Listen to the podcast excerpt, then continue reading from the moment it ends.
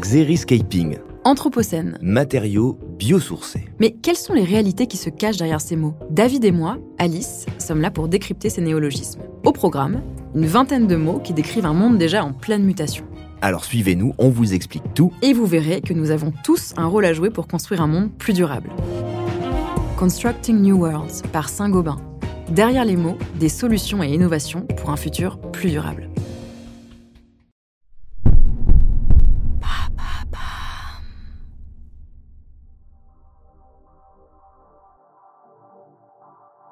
Bonjour à tous, je suis Alice Vacher. Je vous souhaite la bienvenue dans l'empreinte. Nous allons essayer de comprendre ensemble comment les marques d'aujourd'hui s'engagent ou non pour notre planète. Chaque semaine, je reçois donc des start des PDG de grands groupes ou encore des directeurs de la RSE qui m'expliquent comment leur entreprise s'engage pour porter une révolution de l'impact sur notre planète.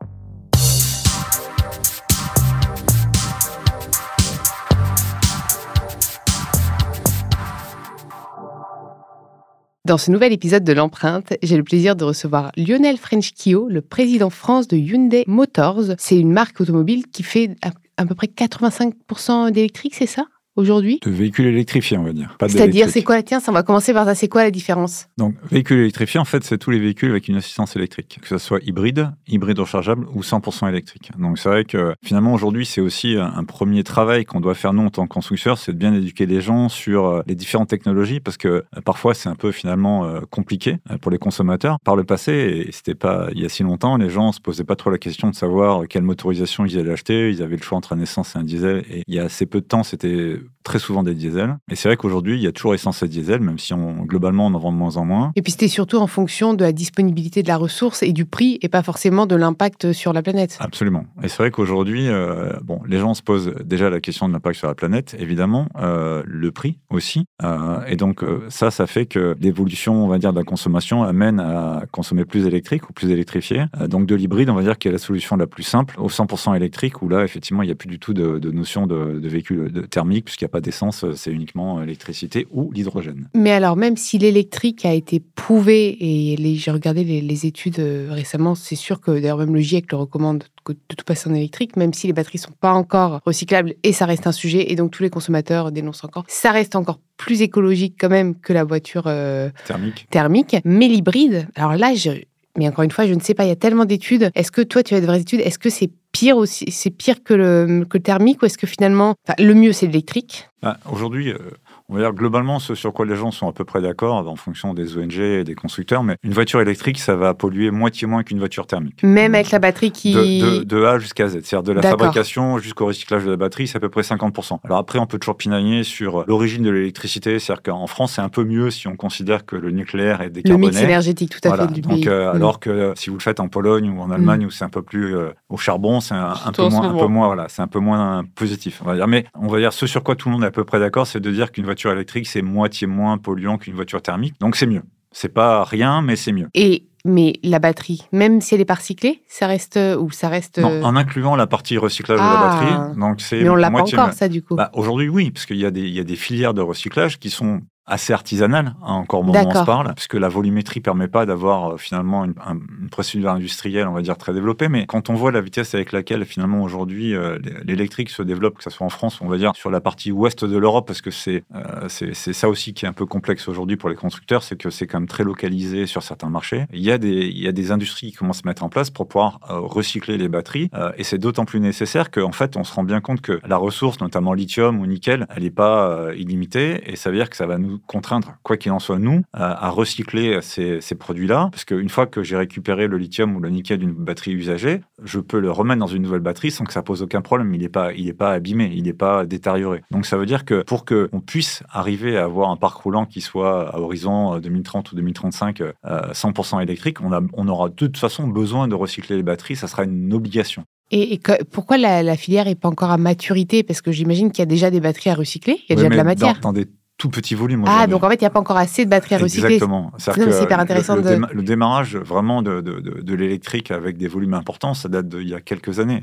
Et, et quand je disais que c'est aussi très localisé, c'est qu'on se rend compte que si je prends le cas de l'Europe, par exemple, les voitures électriques, c'est où? C'est la France, c'est l'Allemagne, c'est l'Angleterre, la Norvège et les Pays-Bas. Sur les autres marchés d'Europe, on parle de, de, volumes très très faibles, simplement parce que les États ne subventionnent pas ces technologies-là, ou simplement il n'y a pas d'appétence pour la population locale à, à acheter ce genre de, produits. On le voit notamment sur la partie Europe centrale où, il n'y a quasiment pas de consommation électrique. Donc ça, fait que la filière se met en place. Oui, mais euh, pour accueillir au moment où justement il y aura, il va y avoir un boom, un bébé, un, pas le bébé boom, mais ça va devenir aussi euh, finalement une filière profitable. Euh, aujourd'hui, ça l'est pas ou peu, mais la volumétrie va amener aussi euh, finalement des opportunités industrielles. Euh, et on parle beaucoup d'industrie en ce moment en Europe et en Europe de l'Ouest en particulier. Donc ça va amener aussi évidemment une, une, opportunité de créer des emplois au travers du développement de cette filière. On en est vraiment au, démarrage. Là, au moment où on se parle, on a, on a en France, si je parle de la France, il y a que 12% des voitures vendues qui sont 100% électriques. Donc c'est oui, mais on a encore un souci avec les bornes de, de, recharge. Euh, je suis pas d'accord. Alors c'est vrai que c'est un peu le. Ah bah pour le coup, moi j'ai des parents, je les aime fort, mais j'essaye de rester hyper objective. Ils sont plein de bonne volonté, mais ils trouvent pas. Enfin, les bornes, c'est une catastrophe. Et même quand ils en trouvent, c'est pas forcément compatible avec leur voiture. C'est pas possible. Ah non, mais il y a. Alors, moi, j'ai pas de voiture, donc je peux pas. Moi, moi, moi, je roule avec une voiture électrique depuis euh, 4 ans maintenant. Aujourd'hui, il y a plus de 600 000 bornes en fait en France, hein, euh, dans la réalité. Alors, il y en a une grosse partie mais qui sont mal implantées. Donc il y en a une grosse partie qui sont des bornes privées, c'est-à-dire ceux, que les gens ont à domicile. On va dire à, les stats au mois de mars, à fin mars, c'était à peu près 57 000 bornes euh, dans le domaine Mais ça, justement, le fait d'avoir quelque chose, une borne privée, c'est doit être... Bah, c'est moins écologique qu'une borne partagée, non? Ou ça n'a pas d'incidence? Non, ça n'a pas d'incidence. Aujourd'hui, installer une borne dans son garage, ça n'a pas euh, d'incidence. C'est installer une prise. bon, donc c'est une prise renforcée, on va dire donc c'est plus mm. sécurisé. Mais c'est vrai qu'aujourd'hui, finalement, de mon point de vue, euh, finalement, le, le, premier point bloquant quand si on voulait aller beaucoup plus loin sur l'électrique, c'est de s'assurer que chaque personne a à son domicile ou puisse avoir à son domicile une borne de recharge. Alors c'est vrai que quand on vit à Paris, comme vous et moi, c'est plus compliqué parce que j'ai pas de garage. Je pense que bah, vous n'avez pas de voiture, donc euh, vous n'avez pas de voiture. non, moi j'ai pas, pas de voiture. Euh, Paris, c'est. Euh, mais mais c'est vrai que finalement, on se rend bien compte aujourd'hui que le premier frein probablement avant d'acheter une voiture, c'est est-ce que finalement à mon domicile, je peux m'installer une borne? Alors c'est pour ça qu'au démarrage de la voiture électrique, beaucoup de constructeurs ont pensé qu'elle serait d'abord dans les voitures, dans les villes, notamment des villes comme Paris. Et la réalité, c'est qu'en fait, elle ça s'est d'abord développé euh, dans des villes péri, enfin dans des, endroits périurbains, simplement parce que les gens avaient leur maison avec leur garage et donc finalement assez simplement ils pouvaient installer une borne de recharge sans demander euh, à la copropriété, sans que ça soit très compliqué. Donc le développement de l'électrique s'est d'abord fait là, euh, mais c'est vrai qu'aujourd'hui installer des bornes de recharge dans les parkings des immeubles, etc. C'est là aussi qu'il faut travailler. Aujourd'hui, il peut plus y avoir de blocage parce que la loi permet, autorise chacun d'entre nous, si on a un garage dans une copropriété, à installer une borne de recharge sans que la copro puisse dire non. Euh, parfois, c'est pas si simple, mais en tout cas, c'est comme ça. Euh, mais c'est vrai que euh, les choses évoluent rapidement et à l'usage aujourd'hui, si vous prenez l'autoroute, par exemple, trouver une borne, c'est pas si compliqué, honnêtement. Enfin, moi, je. Est-ce qu'il y a des. Alors, parce que vraiment, pour le coup, comme j'ai pas de voiture, j'ai pas. Est-ce qu'il y a des applications qui te permettent de trouver de ah, Aujourd'hui, il y a des applications qui permettent finalement de programmer son trajet, de se dire, bah, tiens, je vais de Paris à Marseille, de, mettre, de, de, mettre son véhicule et de dire, bah voilà, avec telle voiture, il va falloir que tu t'arrêtes à tel endroit, tel endroit, tel endroit et donc de programmer finalement euh, les endroits où on va devoir s'arrêter en fonction de la typologie de la voiture qu'on a, de, la taille de la batterie, du temps de charge, etc. Donc c'est pas si compliqué aujourd'hui et c'est vrai qu'il y a une sorte de un peu de fausse barbe généralisée en disant oui mais bon si on avait des batteries on achèterait des voitures électriques, euh, si on avait des bornes de recharge on achèterait des voitures électriques, mais il y a le prix aussi. Il y a le la prix réalité pour n'est pas tout à fait celle-là. Donc c'est vrai qu'il faut faire attention. Ensuite, le prix, c'est sûr que quand on parle acquisition de la voiture, euh, la voiture électrique aujourd'hui c'est plus cher, bien qu'il y ait les 6 000 euros d'aide de l'État. Mais je pense que en fait, il faut penser voiture électrique en fonction de son usage, en coût d'usage. Euh, et finalement, aujourd'hui, si je loue ma voiture sur 3 ans, 4 ans, 5 ans, euh, si j'y rajoute le fait que les assurances sont beaucoup moins chères, le fait qu'aujourd'hui, évidemment, un plein d'une voiture électrique c'est beaucoup moins cher qu'un plein d'une voiture thermique, au final, à l'usage, c'est pas c'est pas vrai. Donc c'est important finalement d'avoir une approche. en fait, c'est ça le problème. Il faut que les gens, tous, euh, il faut que les gens, en fait, ils aient une approche qui soit pas, j'achète une voiture à X milliers d'euros, c'est que euh, je vais budgétiser tous les mois ce que je vais dépenser pour ma voiture et comparer finalement une voiture thermique à une voiture électrique et on va se rendre compte assez rapidement que dans plein de cas, une voiture électrique va être moins chère. Et c'est malheureusement encore plus vrai aujourd'hui. Et, pour preuve, c'est que quand je regarde mon, mon carnet de commandes, on va dire mes, mes volumes de vente sur les deux premiers mois de cette année, j'avais à peu près 20% de mes ventes qui étaient 100% électriques. Et c'est vrai que malheureusement, avec la crise dans laquelle on est aujourd'hui, euh, avec un prix de l'essence qui a, qui a été extrêmement euh, augmenté, du jour au lendemain, à partir du, du début du mois de mars, le poids des 100% électriques donc, euh, dans mes ventes est passé de 20 à 40%. Mais du jour au lendemain. Simplement parce qu'effectivement, les gens se sont dit, OK, avec un, un- avec un litre de- d'essence à 2,50 euros,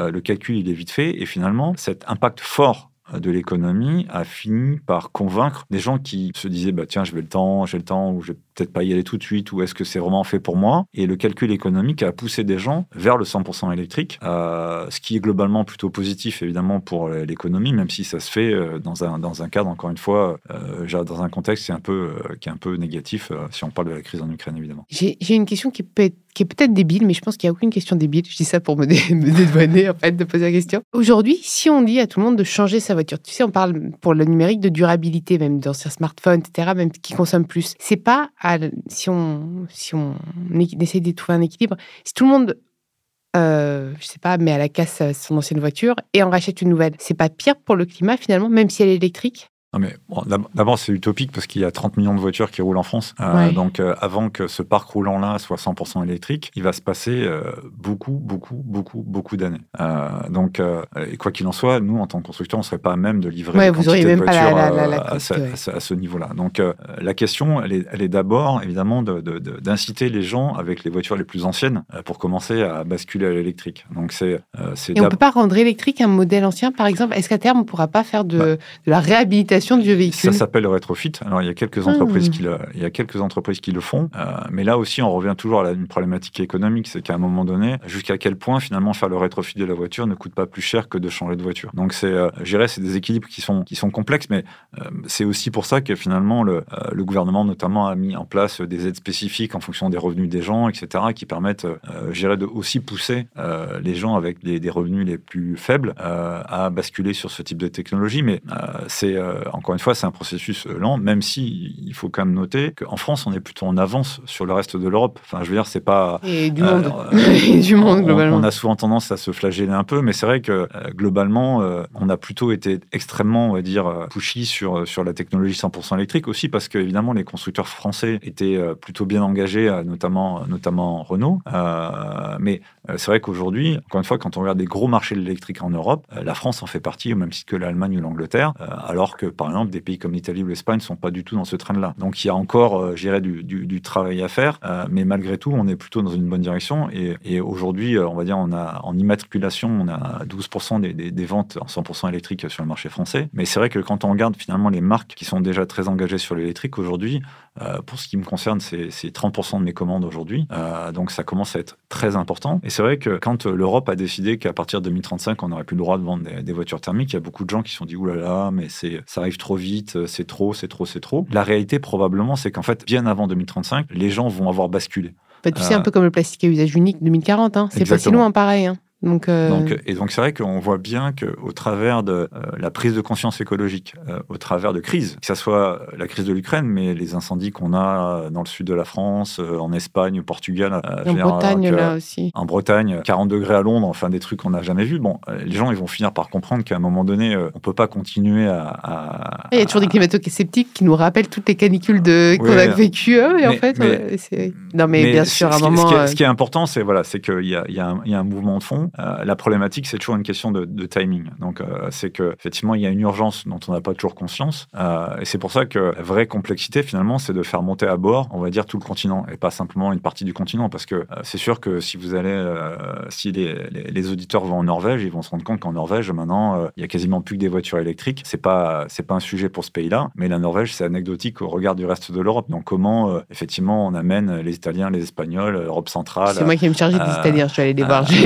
À basculer. Et c'est vrai que euh, il y a une vraie. euh, c'est en ça effectivement que faire bouger l'Europe est important, puisque la France tout seul, évidemment, il faut commencer par soi-même. Beaucoup mais- nous diront, mais ok, l'Europe, mais face à la Chine et aux États-Unis, comment on fait? Mais- on- Je- Moi, je suis entièrement d'accord avec toi. Il Non, faut bouger, il faut voilà, être un je- exemplaire. on, mais peut, on, peut, on peut toujours se dire, euh, ok. et tu penses euh, qu'ils bougeront, les États-Unis et la Chine? La Chine probablement. euh, Les États-Unis moins. bah, je- moi, je, pense que la Chine, probablement, parce qu'il y a, un enjeu chez eux qui est aussi un enjeu de santé publique, euh, parce qu'avec la, vitesse à laquelle le, parc automobile se développe là-bas et la population, en fait, ils n'auront pas d'alternative à passer à l'électrique, sinon ça va être une forme de suicide collectif, entre guillemets, et donc ça va être, euh, ça va être un sujet. Les États-Unis, c'est plus compliqué parce que la culture est un peu différente, et, c'est vrai que l'usage de l'automobile est aussi euh, assez différent. Et, on voit bien aussi, et c'est un peu un peu le paradoxe dans lequel on est aujourd'hui, c'est que finalement, quand on donne un accès peu cher à l'essence, ça incite pas les gens à passer à autre chose. Euh, et, c'est ce que j'ai dit tout à l'heure, c'est que malheureusement, la crise dans laquelle on est, là je parle la crise géopolitique, a poussé en France, beaucoup de gens, mais pas qu'en France d'ailleurs, c'est aussi le cas euh, notamment en Allemagne, à pousser des gens à se dire ok, maintenant finalement c'est le bon moment pour moi pour l'électrique. Pas parce qu'ils ont subitement une conscience écologique qui s'est développée, mais simplement parce que d'un point de vue économique, ça avait du sens. Comme euh, même la pandémie en fait, tout, tout ce qui nous arrive,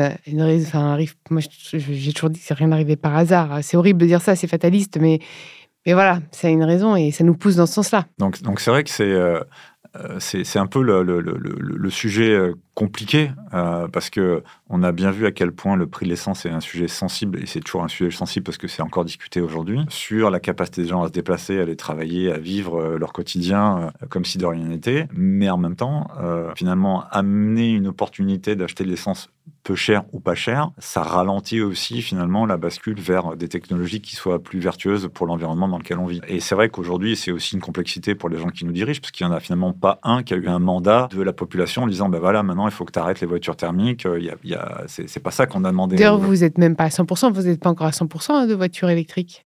Bah non, mais aujourd'hui, c'est 30%, 30, de ce qu'on vend est 100% électrique. Ah oui, c'est pas, si, pas si gros que ça. Hein, et électrifié, on va dire, c'est. 85. Euh, ouais, c'est ça. Donc, Je connais mieux mes chiffres. donc, électrifié, c'est hybride, hybride rechargeable ou 100% électrique. Donc, mais euh, pareil, hybride, objectivement. Non, mais en fait, j'arrive pas. Moi, je sais, je, je, sais bien parce que j'en parlais avec euh, certains auditeurs récemment. Ils trouvaient que c'était un non-sens l'hybride. En fait, parce qu'ils l'utilisaient mal aussi. Alors, le problème, c'est tu, tu, parles de l'hybride rechargeable. Ah oui, peut-être, tu as raison. Donc, euh, en fait, c'est intéressant parce que c'est, euh, je disais tout à l'heure, c'est que la connaissance de la technologie, c'est un travail qu'on doit encore faire vis-à-vis des, des, des, consommateurs. L'hybride, c'est une voiture qui ne se charge pas. C'est-à-dire que c'est une toute petite batterie qui assiste le moteur électrique et donc avec une petite autonomie. Et en fait, elle se charge quand la voiture freine. Donc, euh, et donc, donc il n'y a pas cette batterie électrique. Il y, a une batterie, mais c'est le, stop and go du moteur qui mais va elle charger. Mais pas, elle n'est pas euh, comme la batterie. On n'a pas besoin, on n'a pas besoin de la changer. En revanche, ensuite, il y a l'hybride rechargeable donc là, qui aujourd'hui à peu près permet une autonomie en 100% électrique autour de 50 ou 60 km, mais là, ça nécessite de le charger. Et effectivement, le sujet en ce moment est de dire que euh, les gens n'en ont pas un bon usage, euh, c'est-à-dire qu'en fait, ils chargent pas, ça les embête, euh, et donc, ouais, ils ont une batterie en plus de et leur donc, Ils ont une voiture très lourde, puisqu'ils ont une grosse batterie, un deuxième moteur, et donc ça amène aussi pas mal de réflexions aujourd'hui autour de cette technologie, mm. et notamment l'Europe est en train de réfléchir à revoir les données d'homologation, c'est-à-dire finalement la, la, la, manière dont est évalué les, sont évaluées les émissions de CO2 de ces véhicules-là en disant ben, l'usage est inapproprié aujourd'hui, donc on va finalement enlever à ces véhicules-là les avantages fiscaux qu'ils ont, parce qu'en théorie, ils ont une bonne émission de CO2 faible, mais dans les faits, ils ne l'ont pas. Et donc dans et voire même pire, s'ils utilisent que l'essence avec leur truc énorme, c'est pire. C'est même. pire. Voilà. Donc c'est mmh. vrai que sur le papier, c'est une bonne technologie, mais dans les faits aujourd'hui, euh, c'est pas la meilleure. Donc, euh, mm. et on voit bien quand je regarde le marché français, par exemple, euh, les gens ils prennent aussi conscience de ça, euh, parce que quand je regarde là à la fin du mois de juin, donc le marché est pas très bon, hein, puisqu'il fait moins 16% en immatriculation, mais il y a deux technologies qui progressent, l'hybride et le 100% électrique, mais pas l'hybride rechargeable. Donc ça veut dire que soit les gens se disent ok, je peux pas charger, ça correspond pas à mon usage, je fais hybride, ouais, ça. et c'est mieux qu'un véhicule d'essence parce que ça consomme moins si je l'utilise bien, euh, ou je vais vraiment sur le 100% électrique, parce que là, j'ai des solutions de charge à domicile, etc., ou au bureau d'ailleurs. Euh, mais l'entre-deux, euh, c'est-à-dire que l'hybride fait à peu près plus 26 ou plus 27 depuis le début de l'année, l'électrique à peu près pareil par rapport à l'année dernière, et l'hybride rechargeable, moins 15, alors qu'il y a beaucoup d'offres sur le marché, donc c'est pas un problème d'offre. donc c'est-à-dire que je pense qu'il y a aussi une prise de conscience des consommateurs de se dire, finalement, c'est peut-être pas la bonne technologie, la bonne technologie, c'est le 100% électrique, si vraiment je veux avoir un impact extrêmement fort sur l'environnement, dans lequel je vis, ma famille vit, et, donc je veux aller vers le 100% électrique. Ou si ça correspond pas à mon usage, ou si parce que j'ai pas de solution de charge, ben, je vais vers l'hybride. C'est mieux qu'un moteur euh, thermique si c'est bien utilisé. Euh, et, mais l'entre-deux, finalement, euh, aujourd'hui, les gens y vont moins, en tout cas quand on regarde des statistiques. Et ça dénote malgré tout que les gens sont de mieux en mieux renseignés sur les avantages et les inconvénients de chacune des, des technos. Donc, mais il y a encore un travail d'évangélisation à faire sur la technologie. Et c'est justement pour ça que tu es là aussi. Je trouve que c'est hyper intéressant. J'ai tout compris. Tu vois, maintenant, je sais factuellement bah, ce qui est le mieux. Après, en fonction, après, chacun de ce qu'il peut, de, de sa capacité financière, logistique, tout ça. Donc, est-ce que tu aurais quelque chose euh, que tu aurais envie d'aborder avant, avant la fin de cet épisode? Bah, ce, qui, ce, qui, est aussi intéressant, euh, je pense là, euh, parce que j'ai écouté que dans ton podcast, tu avais invité aussi des, patrons, de, on va dire, de, compagnies aériennes. Oui, tout à fait. et c'est vrai que ce que nous, on développe aussi au niveau du groupe... Ah, l'hydrogène mais exactement. oui, mais oui, mais oui. et donc, c'est vrai qu'on parle beaucoup de voitures électriques à batterie, donc ce qui est aujourd'hui la, la, grosse, grosse majorité des véhicules électriques qui roulent. mais c'est vrai que nous, on développe aussi des véhicules électriques hydrogène.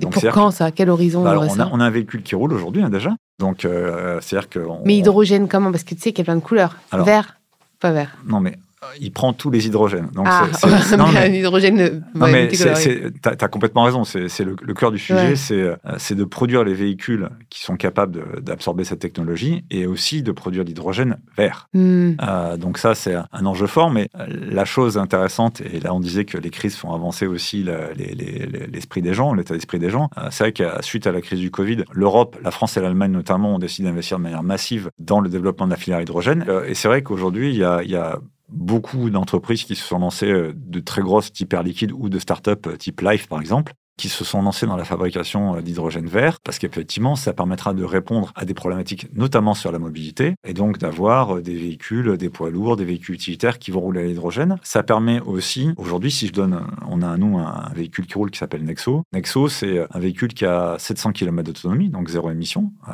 donc c'est un véhicule électrique, hein, puisque l'hydrogène avec la pile à combustible produit l'électricité, et, donc. et tu le recharges pareil qu'un. Et non, ça, ça, se charge donc finalement un peu comme dans une station-service. D'accord. C'est-à-dire c'est-à-dire qu'on fait le plein de la voiture, ça dure 3 minutes à peu près, et 3 minutes, ça permet d'avoir 700 km d'autonomie. Euh, donc, euh, ah, mais tout le monde va se rouler sur ce type de véhicule bah, euh Alors, ça, ça, ça, a du sens aujourd'hui pour des gens qui ont un usage très intensif, on va dire, de leur véhicule. C'est-à-dire qu'aujourd'hui, un taxi, par exemple, où on a des poids lourds qui fonctionnent à l'hydrogène, donc des, des, finalement des, des, gens qui peuvent pas arrêter le véhicule trop longtemps, parce que c'est un outil et que finalement, le fait qu'il roule génère du chiffre d'affaires. donc, pour ces usages-là, l'hydrogène est complètement adapté. Maintenant, pour moi, par exemple, en tant que euh, consommateur de voitures électriques. Euh, je fais euh, chez moi le bureau, je pars en déplacement de temps en temps, je peux charger ma voiture au bureau. Donc, si elle est bloquée deux heures parce qu'elle doit charger, c'est pas un sujet. donc, l'électrique à batterie correspond à mon usage. Donc, en fait, c'est là finalement la, le gros un challenge. Guide des usages. Exactement, mais c'est exactement ça. C'est exactement, c'est qu'en fait, contrairement à avant où on avait finalement des choix assez simples entre l'essence et le diesel, aujourd'hui, il faut vraiment choisir sa techno en fonction de la manière dont on utilise sa voiture. et c'est ça en fait l'enjeu pour nous en tant constructeur automobile. Euh, pour nous, surtout, qui sommes, euh, puisque Hyundai est capable finalement d'avoir toutes ces technologies-là, c'est de bien expliquer aux clients quelle technologie est adaptée à leur usage. Et donc, ça nécessite de la part de nos équipes de vente euh, finalement une écoute des besoins des clients. Une formation, j'imagine d'ailleurs, de forma vos formation permanente, mm. mais surtout un, élément de base, c'est que c'est de quoi vous avez besoin, comment vous utilisez votre voiture, et ensuite, je vais vous dire quelle techno est adaptée à votre usage. Et, bah, je veux ce modèle à tout prix, mais finalement, en fait, je ne sais pas du tout comment une à, j'ai besoin. Donc, c'est là-dessus où il faut être euh, beaucoup plus pointu qu'on l'était avant, parce que finalement, c'est beaucoup plus compliqué pour les gens. Et c'est finalement l'inverse de ce que les gens attendent aujourd'hui, c'est qu'on voit bien que tout ce qui est fait aujourd'hui est fait pour nous faciliter la vie, pour nous simplifier les choses. Et nous, dans l'automobile, on fait l'inverse. C'est-à-dire qu'on rend tout plus compliqué. L'environnement réglementaire est plus compliqué, euh, les zones à faible émission, est-ce que j'ai le droit d'aller là ou pas là, etc. Euh, les, les, éléments de bonus, de malus et autres. Et la technologie, de se dire, bah oui, alors l'hybride c'est quoi? L'hybride rechargeable c'est quoi? L'électrique c'est quoi? Non, l'hydrogène ah maintenant. L'hydrogène maintenant. Est-ce que c'est vraiment écologique ou pas, euh, le recyclage des batteries. challengé, l'hydrogène, alors maintenant il y a du brun, du gris, du truc, je fais lequel. Non, mais voilà, et puis, et puis euh, l'Europe vient de dire que le, nucléaire était vert. Euh, donc, et, si, et, si, vous dites ça à un, écologiste pur et dur, il va, il va te sauter complètement. donc, il va te sauter à la gorge, donc c'est compliqué. Donc, c'est des sujets qui sont compliqués. Et en plus, les gens qui en parlent souvent le, font de manière trop simpliste. Donc, c'est là-dessus où il faut mais surtout, ce qu'il faut quand même se dire, c'est beaucoup essayer de bien faire même s'ils se trompent. Et j'ai l'impression qu'il y a quand même encore des, des, irréductibles gaulois ou pas gaulois, mais qui, qui sont climato-sceptiques et qui n'en ont rien à faire. Mais globalement, même, même malgré tu vois, les erreurs, par exemple, on parlait de l'hybride rechargeable. La base, c'était quand même pour que ce soit bien. Ah non, mais d'accord. C'est comme les trottinettes. En fait, c'est mais ça partait d'un bon sentiment. Et en fait, en l'état, on se rend compte dans l'usage que bah, ça se pas si bien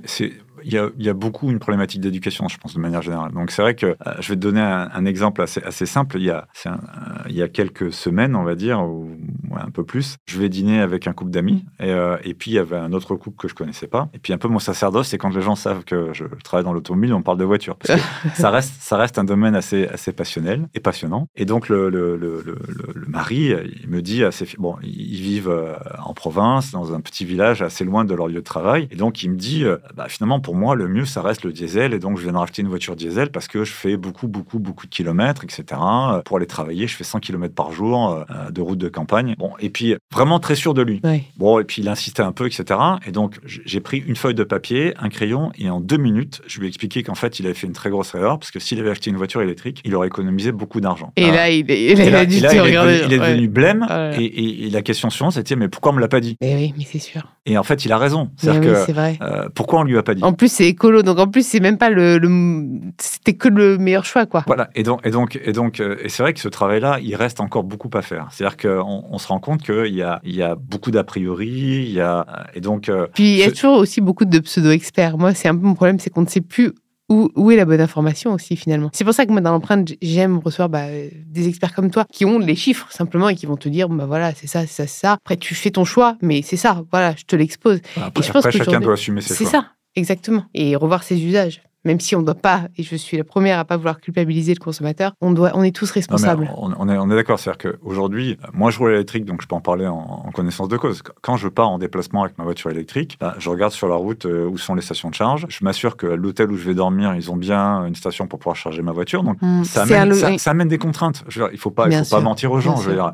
Mais en même temps, quand on, va dire aux gens, ouais mais bon, comprenez, euh, quand, euh, quand je pars en vacances, euh, c'est plus long parce que je dois m'arrêter, etc. Ok, mais on part pas en vacances tous les jours non plus, quoi. Enfin, je veux dire, c'est pas. Il faut revoir sa façon de voyager. Donc, il y, y, a juste un moment où il faut, il faut se dire, ok, finalement, quel est l'effort que je fais au regard de ce que ça amène comme bénéfice? Et puis, il y a un moment donné, je dis, ok, bon, bah, je, vais y aller parce que de toute façon, continuer à faire comme avant, ça n'a plus de sens. Et l'effort que je dois faire, c'est comme faire le tri de sa poubelle, quoi. Je veux dire, ok, il faut avoir deux poubelles ou trois poubelles, mais à la fin, c'est pas si compliqué que ça. C'est une contrainte, mais on s'y est habitué. Bah, pourquoi on s'habituerait pas à s'arrêter une demi-heure, une heure pour changer sa voiture euh, ça, va, ça, va, ça va arriver. Et donc, selon toi, l'avenir du marché, le plus, on va dire, éco-responsable possible, ce sera un mix de solutions. Il y, aura, il y aura toujours à peu près toutes ces solutions avec l'hydrogène, peut-être des nouvelles même, on ne sait pas. Mais ce sera toujours un mix. Il n'y aura pas une solution unique et basta cosy, tout le monde, tout le monde l'apprendra. Non, ce dont on est sûr aujourd'hui, c'est qu'il n'y aura pas que des véhicules électriques à batterie. Donc, il y aura d'autres solutions il y aura Plus de thermique, ça c'est sûr. Euh, voilà.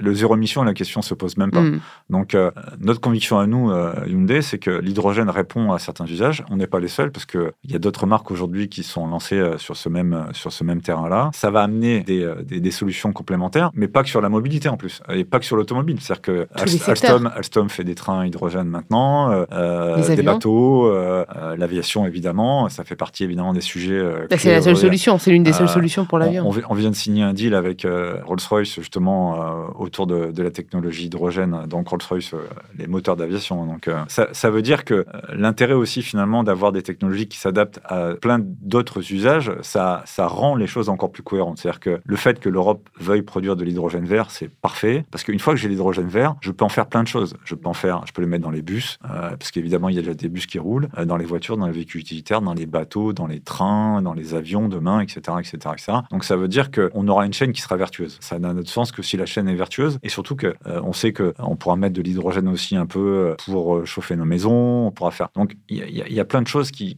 permettent de rendre dire, cette technologie-là aussi intéressante à plus d'un titre.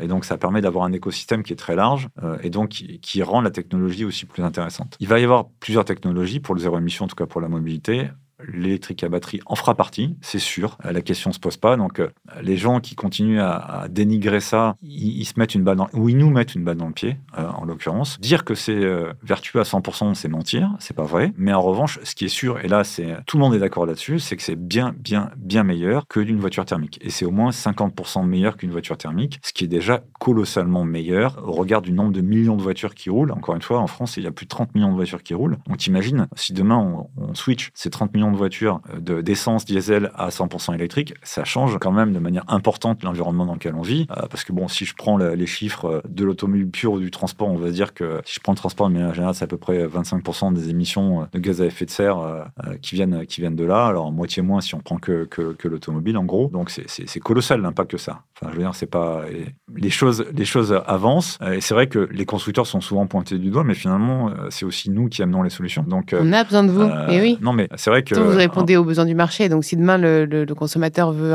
quelque chose. et, puis, et, puis, ce qui est intéressant, et tu, parlais tout à l'heure de la, crise du Covid, c'est que ça aussi, ça nous oblige nous à, à démontrer à nos clients qu'on partage les mêmes valeurs en fait. Et, c'est aussi ça, finalement, qui est important aujourd'hui, c'est que dans la manière dont les gens consomment, ils veulent plus simplement consommer une marque par principe, entre guillemets, mais ils veulent consommer des marques dont ils partagent les valeurs. c'est vrai que hein. on, est complètement d'accord là-dessus. On va plus s'acheter qu'aux urnes, d'ailleurs. Voilà, hein. malheureusement. c'est clair. Euh, mais, euh, mais c'est vrai que c'est important, finalement, d'être capable de, de, partager ça avec, euh, avec nos clients et de leur dire, bah voilà, on, a les mêmes préoccupations et on amène des solutions. On n'est pas juste un contributeur de problèmes à partir du moment où, évidemment, les gens sont prêts à, à sauter le pas. Donc, mais notre travail aussi, c'est de les aider à sauter le pas. Et c'est vrai que nous, ça fait 3 ou 4 ans déjà que, euh, au moins 3 ans, la moitié de notre budget communication est consacré à l'électrique, alors que ça représentait l'année dernière 10% de ouais, la 30, tu me dis. Et la 30 cette année. Euh, donc, ça veut dire qu'on a surinvesti aussi ce domaine-là, notamment pour essayer de lever les freins euh, à l'achat, de dire, bah, non, c'est pas si cher que ça parce qu'au travers de la location, c'est abordable. C'est rentable sur le moyen L'autonomie, l'autonomie, c'est pas un sujet à partir du moment où vous avez des solutions de charge à la maison notamment. C'est pas un sujet aujourd'hui parce que la voiture dans laquelle je roule aujourd'hui, elle permet de récupérer 80% de son autonomie en 20 minutes, donc c'est relativement court. Donc des solutions de charge, je disais tout à l'heure, il y en a aujourd'hui 600 000 si j'inclus les, les, bornes que les gens à domicile, 60 000 ou un peu moins sur les bornes publiques, donc les choses évoluent. Et finalement, euh, est-ce que la voiture électrique est écologique? Pas à 100%. Euh, c'est pas 100%. on peut, peut pas dire que ce soit écologique. ce qu'il faut se dire, c'est que c'est une alternative je pense que c'est dans les mots que tu dis demain, voiture. Euh, c'est une alternative euh, aujourd'hui à la, on, a pour, pour résumer les choses, on a dit véhicule zéro émission. Ouais, mais ça, c'est euh, pour ça. Mais c'est zéro émission à l'usage. Donc c'est vrai que c'est zéro émission en à l'usage. Ça peut être un argument de vente de dire voilà, je roule écologique. Non, en fait, déjà si tu roules, t'es pas écologique. En fait, c'est aussi le problème, c'est que parfois, c'est dans la communication, les marques font des erreurs parce qu'elles se disent bah pour je vais essayer d'encourager le consommateur à, faire mieux, mais en fait, ça, devient du greenwashing. Et après, c'est. Euh, c'est là où, effectivement, on prête le flanc à des critiques qui sont euh, virulentes et parfois, et parfois justifiées. Donc, c'est vrai que, voilà, du, de la fabrication jusqu'au recyclage, on va dire, c'est 50% mieux qu'une voiture mm. thermique, ce qui est déjà beaucoup, beaucoup, beaucoup mieux. Donc, euh, et à partir du moment où on n'est pas dans une logique où on veut empêcher les gens de se déplacer, bah, ça veut dire que c'est ce vers quoi il faut les pousser quand il s'agit de se déplacer en voiture, ou demain, euh, avec encore une fois des trains hydrogène, euh, des avions après-demain, parce que pour les avions, c'est un peu plus compliqué. Bah, et puis c'est plus compliqué, c'est que pour les longs courriers, ils pourront pas, par exemple. Il faudra du biocarburant obligatoirement Court et moyen, hydrogène, ok. EasyJet me le disait et Air France me confirmait que long, ce sera biocarburant et mix euh, un peu. Ah, ils, peuvent, ils peuvent utiliser l'hydrogène pour. Pour tout ce qui est système euh, interne euh, électrique, on va mm, dire, mm. mais pas pour la combustion, enfin pas pour les moteurs. Euh, donc il y aura, il y aura des, des, des, des mix, je dirais, mais et puis accessoirement, ils sont aussi sur des, temps d'usage de, leurs avions qui sont très longs, et c'est encore pire pour les bateaux parce que on continue à fabriquer des, bateaux avec avec des moteurs, on va dire, qui consomment de manière colossale. et des, j'ai pas encore eu les bateaux dans l'empreinte, faut que je trouve. Ouais, non mais. Non mais c'est hyper intéressant que tu me dises que j'ai eu voiture, j'ai eu avion bateau. Prochaine étape.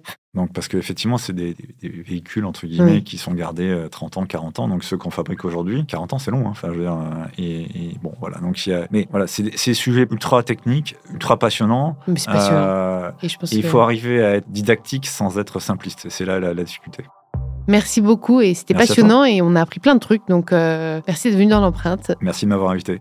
Merci à vous d'avoir écouté cet épisode. Vous pouvez retrouver tous les épisodes sur toutes les plateformes de podcast. N'hésitez pas à liker, commenter et partager le podcast et proposez-moi des profils aussi inspirants. Je me ferai un plaisir de les recevoir dans l'empreinte.